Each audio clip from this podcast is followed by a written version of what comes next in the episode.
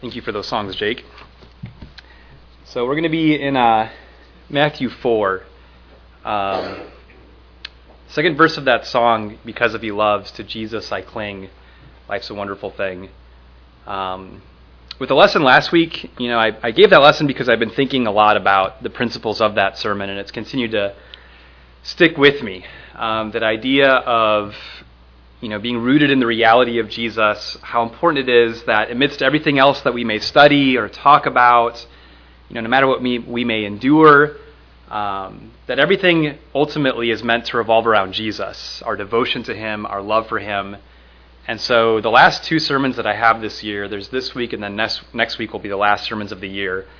I want to um, talk about Jesus' ministry from its beginning to end um, mainly the beginning of his ministry, how it began, and then how his ministry ended with his death. So we're going to be looking at Matthew 4, 1 through 11, and looking at Jesus' wilderness wandering. So this, this lesson also has been on my mind for a long time, and I've wanted to talk about Matthew 4, 1 through 11 uh, because of our study of the book of Numbers as well. Whenever we see Israel wandering in the wilderness, um, especially in that 40 year period when they're actually like moving from one place to another. It's usually stories of failure where Israel complains, they turn against God, they've got to be punished and judged. And so we have that side of things where we see lessons from failure. But here with Jesus, we're seeing lessons from victory and success in his time in the wilderness. And I want you to think as well, um, just as something to, to be thinking about as we get into Matthew chapter 4. What are the most important values to learn to cultivate in this life? Like, what are the most important values to teach your children?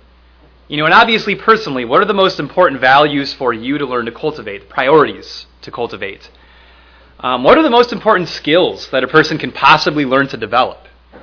Imagine asking Jesus these questions. Imagine sitting down with Jesus and asking him, Jesus, what are the most important values I can learn to cultivate in this life? What are the most important priorities and skills I can de- develop? What do you think he would say? How do you think he would answer that question? And I think when we see him in the wilderness, we are seeing the kind of values that Jesus spent his life cultivating. We see the priorities he spent his life building. We see the skills that he had devoted himself to developing. And so I think if you were to ask Jesus, what are the most important things for us to learn in this life? This is, I think, in a very big way, where we, would go to find the answer. I want you to think as well what are the greatest achievements ever accomplished? You know, you may think about sports. What are the greatest moments in the sport that you enjoy watching? Maybe like the best, the best moment in football um, the greatest achievement anyone ever got to in football in their career, or basketball, or whatever it may be. You know, those things tend to be remembered, they're studied, uh, they're replayed, and people, especially who are invested in the sport and play the sport, they'll watch videos in slow motion. Coaches will talk through it and, and try to help you get to the point of being able to do those things. And I want you to think what are the most important inventions that ever were brought into the world? You know, we owe a whole lot to the invention of electricity. And because of electricity, so much about the world changed forever. Now, Jesus' death is obviously the most important thing about the culmination of his ministry. But I would argue that what we see in the wilderness, it's, it's so easy to, to breeze over this and not realize the victory that Jesus won, the skills he was making available, what he was making available to be utilized, that in this bigger battle between God and Satan and where we're involved, what Jesus did with Satan here in the wilderness is one of the greatest victories ever won. One of the things that history itself was working towards from the very beginning.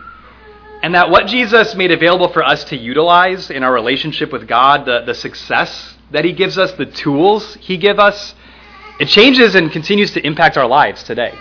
Um, so I just say all those things that we can appreciate a section of Jesus' life that I think is very easy to read over. And, you know, of course he did it this way. Of course these things happen that way.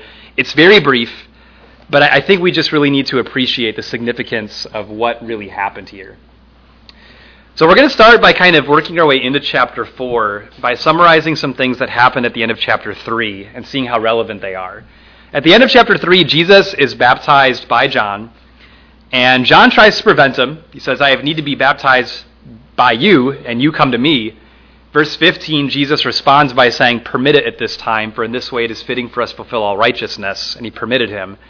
And then as Jesus is baptized, God testifies to his identity in a very vivid way, with God's voice coming from the heavens as the heavens are opened. This is my Son in whom I am well pleased. And the Spirit descends like a dove, as a dove, and lights on him. All of this is, is very vivid.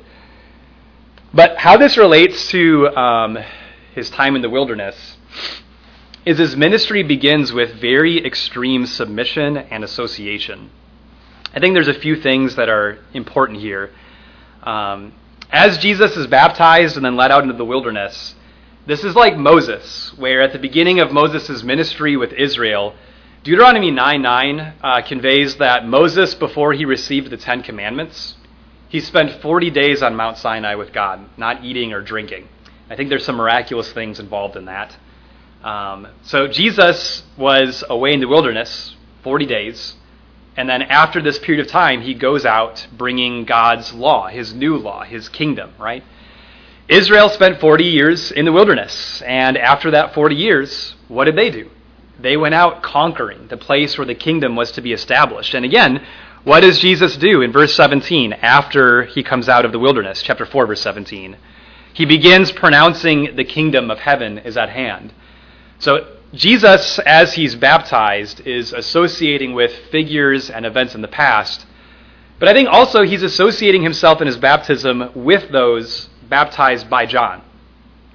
I don't know if you're like me and you've read Jesus is being baptized, and then he says, This is how we fulfill all righteousness, and been kind of confused what that means, why he was baptized. Because, I mean, you remember who the baptism was for, right? It was a baptism of repentance for the forgiveness of sins. Did Jesus need to repent or receive forgiveness of sins?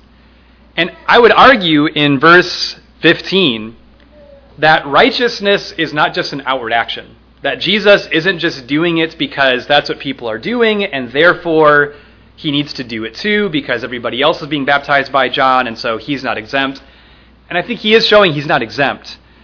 But I just want to put forward that when somebody is convicted to the point of repentance and being baptized, that is just a first step into the bigger path, the bigger just arena of humility that God possesses.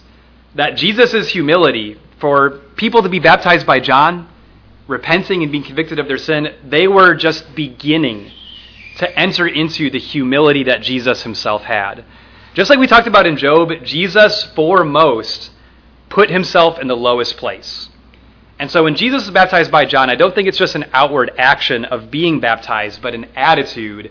He truly was associating himself in innocence with everybody baptized by John. Everything Jesus was doing was associating him with people in the past, Israel, through their history, but also the sinners, the tax collectors, the lowly, who are being baptized by John. And then in chapter 4, 1 and 2, notice that it's the Spirit that leads Jesus to the wilderness. So this isn't just Jesus taking a journey, he's not just traveling somewhere of his own will. But as a reader, we know, as Jesus did, that God himself is deliberately leading him into the wilderness to be tempted by the devil.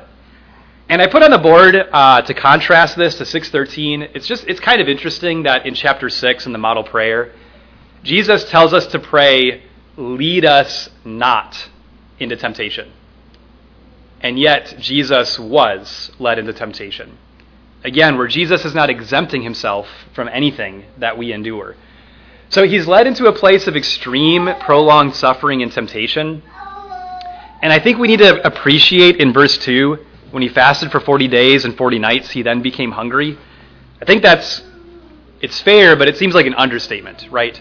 I'm imagining that Jesus wasn't being saved from the experience of hunger through the fasting. Uh, I, I, again, just something to put into your minds. Were Jesus' privileges of the Son of God so that he wouldn't suffer as much as we do, or that so, or so that he would suffer more than we do? So I would argue that Jesus' privileges as the Son of God were to equip him to endure to an extreme that is actually hard to really fathom or imagine. So I say that to say that Jesus, after this 40 days, I imagine he's on his last threads of life. Remember from the scripture reading in verse 11? Jesus didn't go back to town, get some bread, and eat with his family. I think in verse 11, the implication is he was about to drop dead where he was standing. I mean, it was like his last threads of life. If the angels didn't come, he was not going to make it back to his city. There was no way he was going to be able to feed himself. So this is it, right? So again, I just want us to appreciate he's not just a little hungry. He's not being rescued from the depravity of what he hasn't eaten. He is suffering to an extreme. And I imagine when it says he became hungry, he was about to die if he did not get food. And this is when Satan comes to him. Now, note also um, the tempter was going to come in verse 3. And I want us to appreciate this too. Jesus answers so frankly and so successfully that I think it looks easy, or easier than it really was. And here's something that I have not kept in mind. Do you think Satan had been studying Jesus? I mean, I imagine Satan doesn't like forget things like human beings do, right? Satan saw the way Jesus was born. He saw his childhood. He studied his childhood, his teenage years, his 20s. In Ephesians chapter 6, Satan is described as a schemer, that he schemes things against God's people. So the way that I imagine this is Satan has studied Jesus' life. He has studied his decisions, he knows who he is, and what Satan is trying to bring out are the most cunning and subtle temptations he could possibly come up with. And if we appreciate that, it elevates, I think, Jesus' responses and his character as on his last threads of life in extreme hunger, he still was able to very frankly, very fully deal with temptation even in that condition. So, verses 3 through 4, with Jesus' dependence. I want to read verses 1 through 3, uh, 1 through 4, rather, and then we'll get more into the point. Then Jesus was led up by the Spirit into the wilderness to be tempted by the devil. And after he had fasted forty days and forty nights, he then became hungry. And the tempter came and said to him, If you are the Son of God, command that these stones become bread. But he answered and said, It is written, Man shall not live on bread alone, but on every word that proceeds out of the mouth of God. So, what is the temptation here? Jesus is obviously extremely hungry, and Satan called the tempter, tells him to turn stones into bread. And just I want you to think is it wrong to eat bread? You know, it's not wrong to eat bread. And is there any like law of Moses that would tell him that this is sinful or forbidden, the situation? There's none of those things. And Satan, in all of these temptations, doesn't bring up a law from Moses because I think what Satan has realized is the law Jesus is abiding in is a higher law. It is a law of faith of total dependence on the Father. That is both the law he is living by, and it is also the law he would train others to live by. The highest possible law. So, what is the temptation? Obviously, Satan's the one telling him to do this. So, we know that, like, fundamentally, because Satan is saying it, that just kind of makes it wrong, period, right? But I think if we're to clarify, like, what is it that would make this a temptation, here's a few things. Number one, to prioritize the physical and the immediate rather than the spiritual and the eternal. Was God going to feed Jesus? Was he going to survive his time in the wilderness? And was there a way to endure this God's way without acting independently from God's character? In verse 11, Jesus was going to be fed, even miraculously. God was going to make sure that Jesus was taken care of. But I mean, how does it seem in the moment? I think there's a lot to learn in the fact that Satan tempts Jesus based on a very intense, very urgent physical craving. I think there's a lot of things that we can relate to with that. I think there's a lot of things where Satan may take cravings we have that can be good in the right context, but they can be twisted very selfishly and become something that is very ungodly. And so, one of the ways that we know that Satan works from this account is Satan tries to tempt us, tempt us to prioritize the physical and the immediate and to treat those things as more important than remembering the spiritual and the eternal. Jesus would never forget the more important aspects of his mission, God's love, or God's will, or his word. And it twist the purpose of the privileges of who he is as God's Son. You'll notice in verse 4, or rather verse 3, he says, If you are the Son of God. Now, mind you, God just said outright, This is my beloved Son, in whom I am well pleased. Satan saw that. Jesus heard that. That was very vivid, very tangibly experiential. This wasn't just something from the Old Testament that was said prophetically. God literally said this out loud to be heard.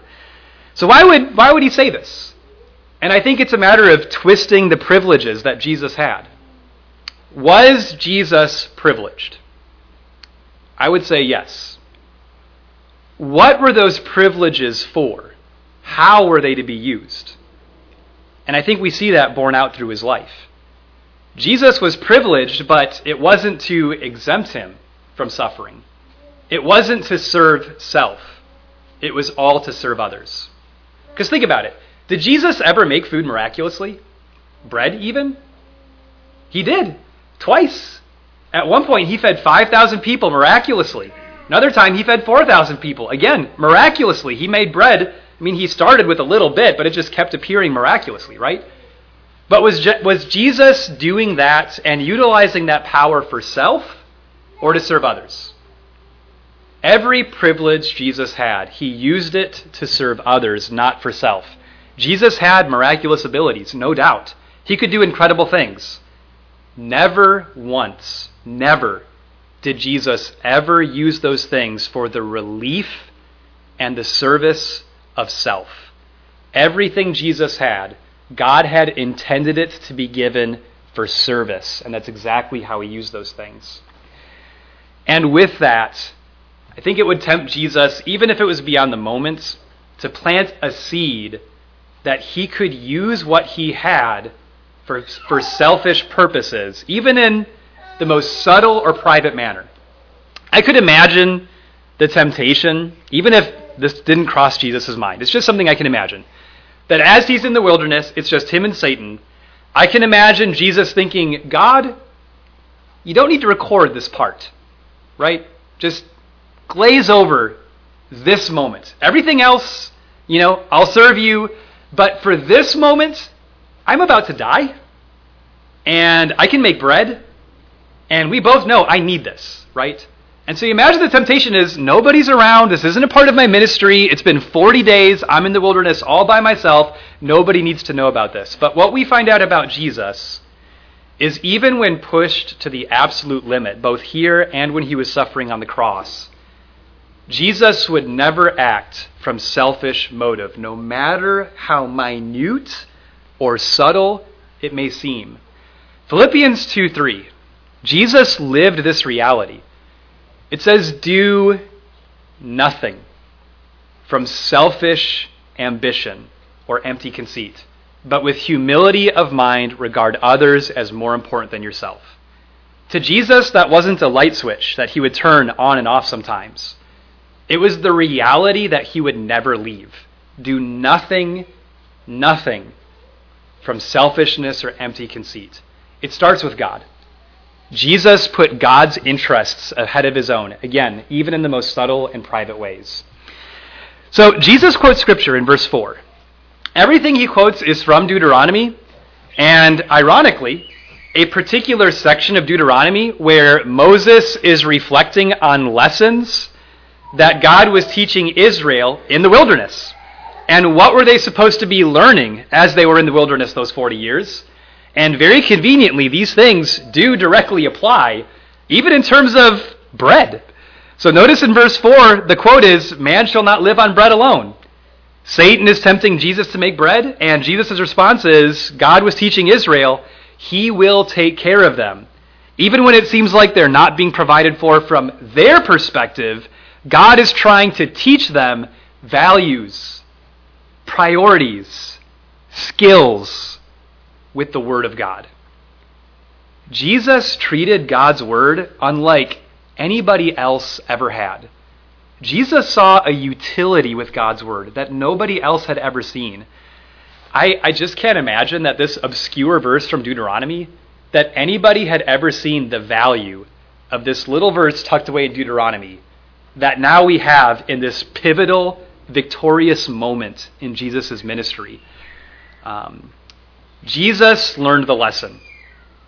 The value of God's priorities, the value of His Word, is more important than food. The spiritual and the eternal take precedence over the physical and the immediate, always. Let's look at uh, 5 through 7, the second temptation. Then the devil took him into the holy city and had him stand on the pinnacle of the temple and said to him, If you are the Son of God, throw yourself down, for it is written, He will command His angels concerning you, and on their hands they will bear you up, so that you will not strike your foot against a stone. Jesus said to him, On the other hand, it is written, You shall not put the Lord your God to the test. So, with the first temptation, I think we see Jesus' dependence here we see Jesus' confidence in God. So Satan is very subtle in this, right? He takes Jesus to the pinnacle of the temple, and this would be the highest point of the temple in Jerusalem, which, mind you, was a public place. I don't think anybody, you know, saw him up there, but I think they could have if he would have done what Satan was saying. Anyway, he goes to the pinnacle of the temple. Satan tells him to throw himself down because of a scripture. And I think it's very fair to say that in verse 4, Jesus brings up scripture, and so Satan right back says, okay, so here's some scripture then, if we're talking about scripture and keeping it. Psalm 91 really does say these things. Satan is not rewording it like he did in Genesis 3. You remember when God said, You will surely die? Satan said, You will not surely die. So he added something in, he kind of changed it. There's no changing here. He quotes it exactly as it's written, and it's his platform. He literally ends his temptation in verse 6 with the scripture. So, what do you do with that? And what's the temptation? I think, first of all, in Psalm 91, these promises, which are very physical, again, the psalm does say, He will command His angels concerning you, meaning God's angels are going to take care of you. And it really does say, on their hands, they're going to bear you up so that you don't strike your foot against a stone. It, it sounds like you fall down and you're going to get critically injured, and the angels are going to rescue you and make sure you suffer no injury. Throughout the Old Testament, again and again, to make spiritual points, there are physical illustrations used to promote spiritual lessons. Think about the book of Proverbs. Proverbs says again and again and again Great wealth is in the house of the righteous, and the value of wisdom is like silver and gold. Does that mean that we serve God in righteousness and we're just going to get super, super wealthy because of it? Or take, for instance, in John, when Jesus says, Ask anything in my name, it will be done for you. What do you think about when Jesus says something like that? Is it physical things that he's meaning? You know, ask for a new car, new house, better income, and God, like a genie, is just, he's on it. He'll answer your request. Jesus understood the point of Scripture, right? That Psalm 91 is a very vivid, yes, very physical picture, but ultimately the psalmist is trying to prove a spiritual point with physical illustrations. One more. For John the Baptist's ministry, Luke, especially in Luke chapter 3, quotes a longer prophecy in Isaiah about John the Baptist.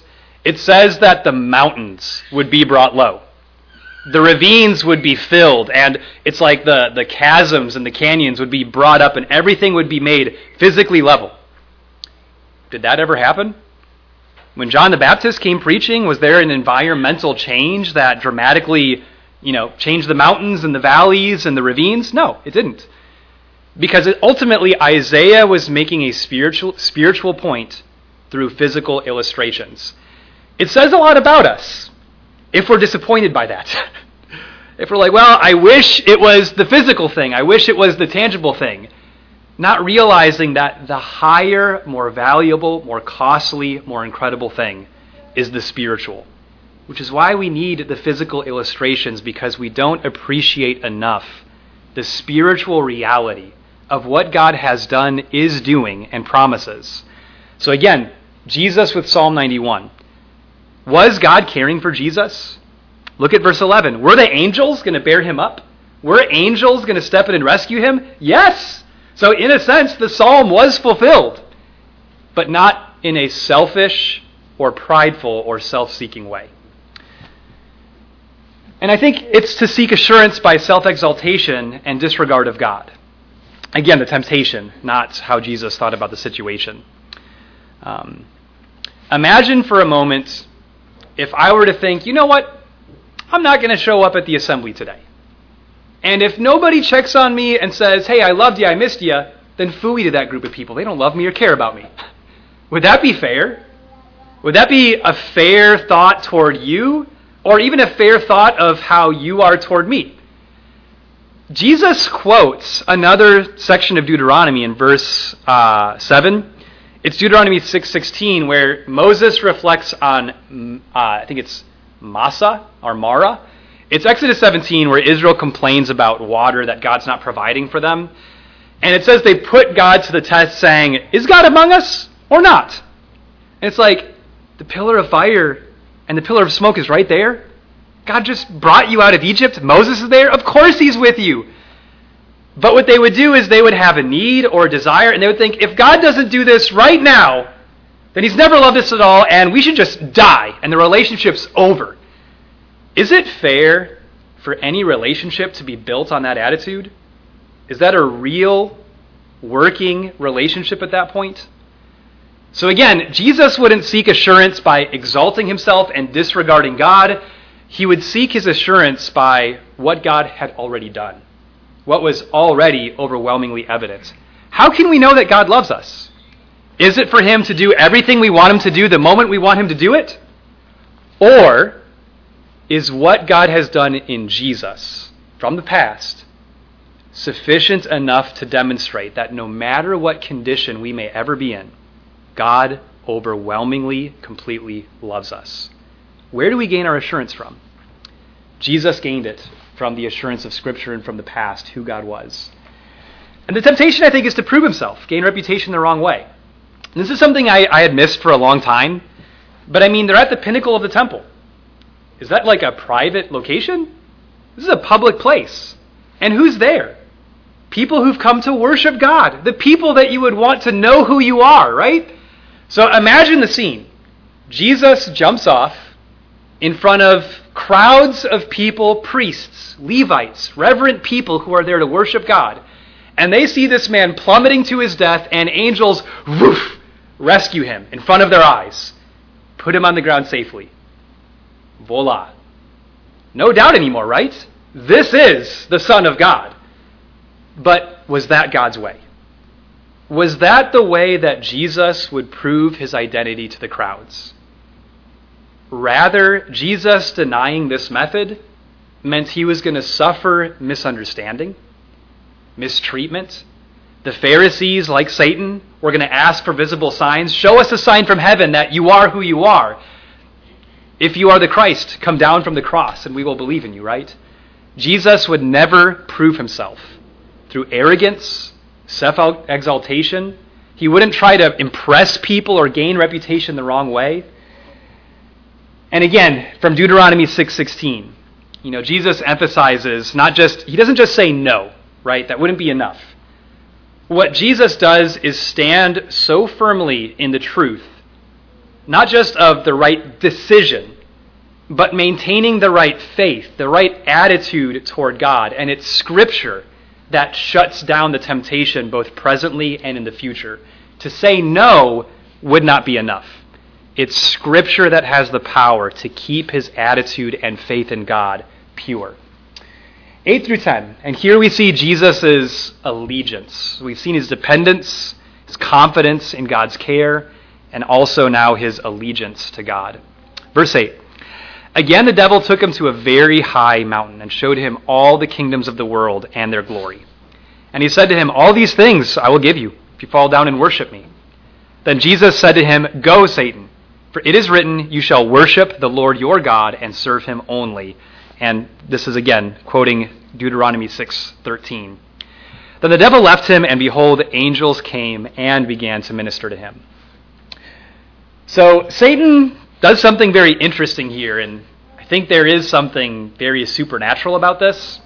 He takes Jesus to a very high mountain, and I know this this may sound really crazy, but I don't think Jesus had the strength to make a walk like that. So it seems like they just they got there somehow. And then showing him all the kingdoms of the world, I don't think he was pointing in the distance at things you can't see and saying, "Hey, hey, like north about 2,000 miles, there's China, you know, and I'll give that to you too." I think somehow he was visibly demonstrating, bringing things to Jesus' view that he could see. He could see not only the kingdoms of the world, their glory. So I kind of imagine this like a movie, like things are just being presented before Jesus on this mountain. And I imagine, again, this was very, very overwhelming. And so I want you to think Did Jesus come to rule over all peoples? Yes, he did. So, what is the temptation? First, I think with something Jesus did desire and something that God did send Jesus to obtain. Um, that, again, it was like taking the right thing the wrong way. And so I think Satan, first and foremost, was trying to visually overwhelm Jesus with something he desired and to provoke sensuality, which would be like, you know, he feels a desire and acts on the strength of that feeling. As strange as this may sound, I think this relates to sexual temptation in many ways. You know, I think God has given men and women desire. He's given men and women desires even beyond sexual desire, other desires, right? But there's ways where if we just let our feelings dictate our decisions, can those desires become sinful? Where, without maybe fully realizing it, in the process of obtaining something, that we could have in purity, we're instead pledging our allegiance to the devil to get something that ultimately doesn't belong to us in that way. And so I think it would be very visually enticing, very visually overwhelming. And when something is put in front of you, the power of the visual can just shake your mind, where it's, it's harder to remember and think. So, mind you, Jesus is weak.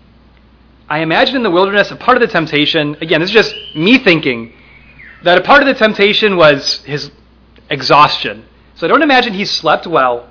I imagine he's very tired. I imagine he's pretty well able to be frustrated with how long this has been going on by Satan and how hard this is.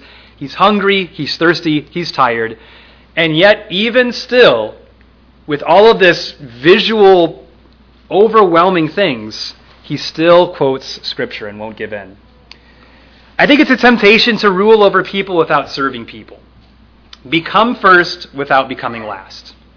You know, you can have the rule that you're seeking the easy way. And again, mind you, this could be a temptation of just bow to me this one time.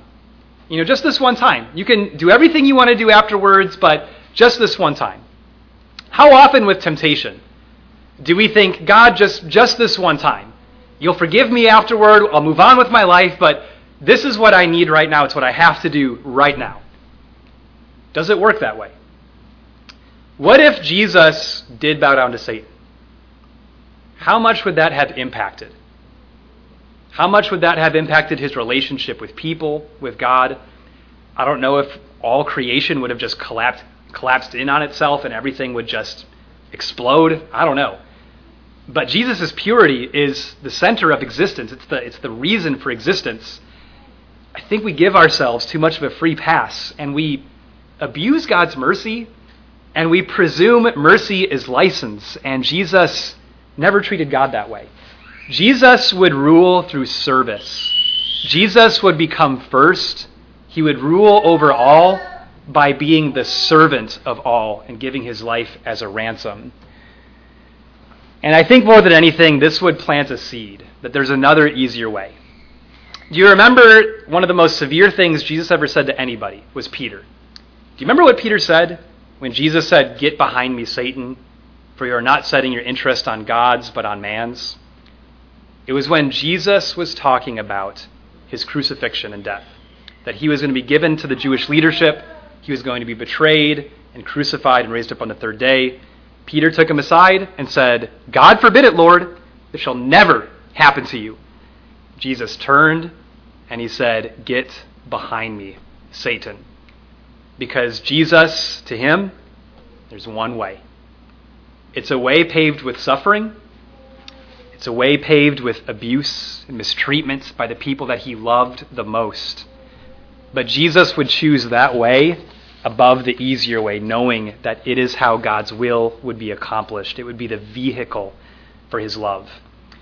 And so I think just like temptation for us, sometimes it's not just the temptation of the moment, it's what can linger afterwards. And what we see with Jesus is when this would come up again, he would still refuse and refuse strongly. And Jesus quotes Deuteronomy 6:13. Again, a reflection on Israel's time in the wilderness and preparing them to go in and conquer the promised land. And this is around a place where God is assuring Israel he will keep his promises. Nothing he said is going to fail. And he implores them, don't forget me. You're going to go in the land. It's going to be exactly what I said. Be careful. Don't forget me. Worship God, serve him only. Even if for Jesus, again, it meant a path of suffering and abuse and mistreatment, and even at the cross when it seems like everything that Jesus had worked for had failed and collapsed, he would still say, Father, into your hands I commit my spirit. And so, again, how does Jesus overcome temptation? Quoting Scripture. Is one just reflection from Jesus' time in the wilderness? Jesus shows us the importance and the utility of Scripture in a way that I think nobody else really ever had to this degree. So, John, to illustrate this, he started his own handyman business. He's got like a trailer with a lot of tools in it. And imagine if John spent the money to buy me all the tools that he has. What would I do with those things? I would just put them away. You know, I don't really have room for them, but I would just let them sit. Imagine if he gave me books and linked me to YouTube videos or said, hey, hey, here's gonna, you know, these are gonna help you learn how to use these tools so you can, you know, start using them and you know help people and do projects, I wouldn't watch them. I wouldn't read the books because it's just not relevant for me, right? There's no reason for me to do those things. I think that's oftentimes how we treat God's word. God has given us the greatest, most important, valuable tool. And as we've said many, many times in our classes and sermons, it's not just about gaining knowledge. God's word is the most important tool of our lives. And I think we neglect it when we don't understand its value and what it is for and how often we need it. So I just want to encourage you with something that I brought up in a lesson months ago on elders and where are we now in getting to the point of an eldership. And I mentioned um, thinking about one scripture that you can see is relevant, that you could memorize, that you could pray about, that you could seek application for from God. Jesus had memorized these scriptures. I think Jesus understood these were going to be needed, relevant scriptures for his life, and he was not going to survive the wilderness without them. We're not going to survive parenting if we don't memorize some scriptures about parenting. We're not going to survive marriage if we don't memorize some scriptures about marriage. We're not going to work through trials the right way unless we memorize some scriptures that deal with trials. And I'm not I'm not trying to be overwhelming like that we need to like memorize the Bible. I'm just saying, again, that I would really encourage you to have one scripture that you know deals with something you struggle with, that you need help with. Memorize that scripture and realize that God's word has power. Jesus memorized these scriptures because they alone had the power to equip him to deal with this. That was the most important thing in his life. There's nothing more important than learning how to use God's word effectively to serve each other, to serve God, and to work through this life while growing into the glory of God. So that's the sermon for this morning. I appreciate um, your patience so much in um, the sermon, and I just hope that this could equip us all to grow closer to God. And if there's anyone here who sees their need to be baptized into Christ for the remission of your sins, to bring anything forward, whether it be confession of sin or just a need for help from the brethren to fight spiritual battles, whatever it is, please bring it forward. We stand and sing the invitation song.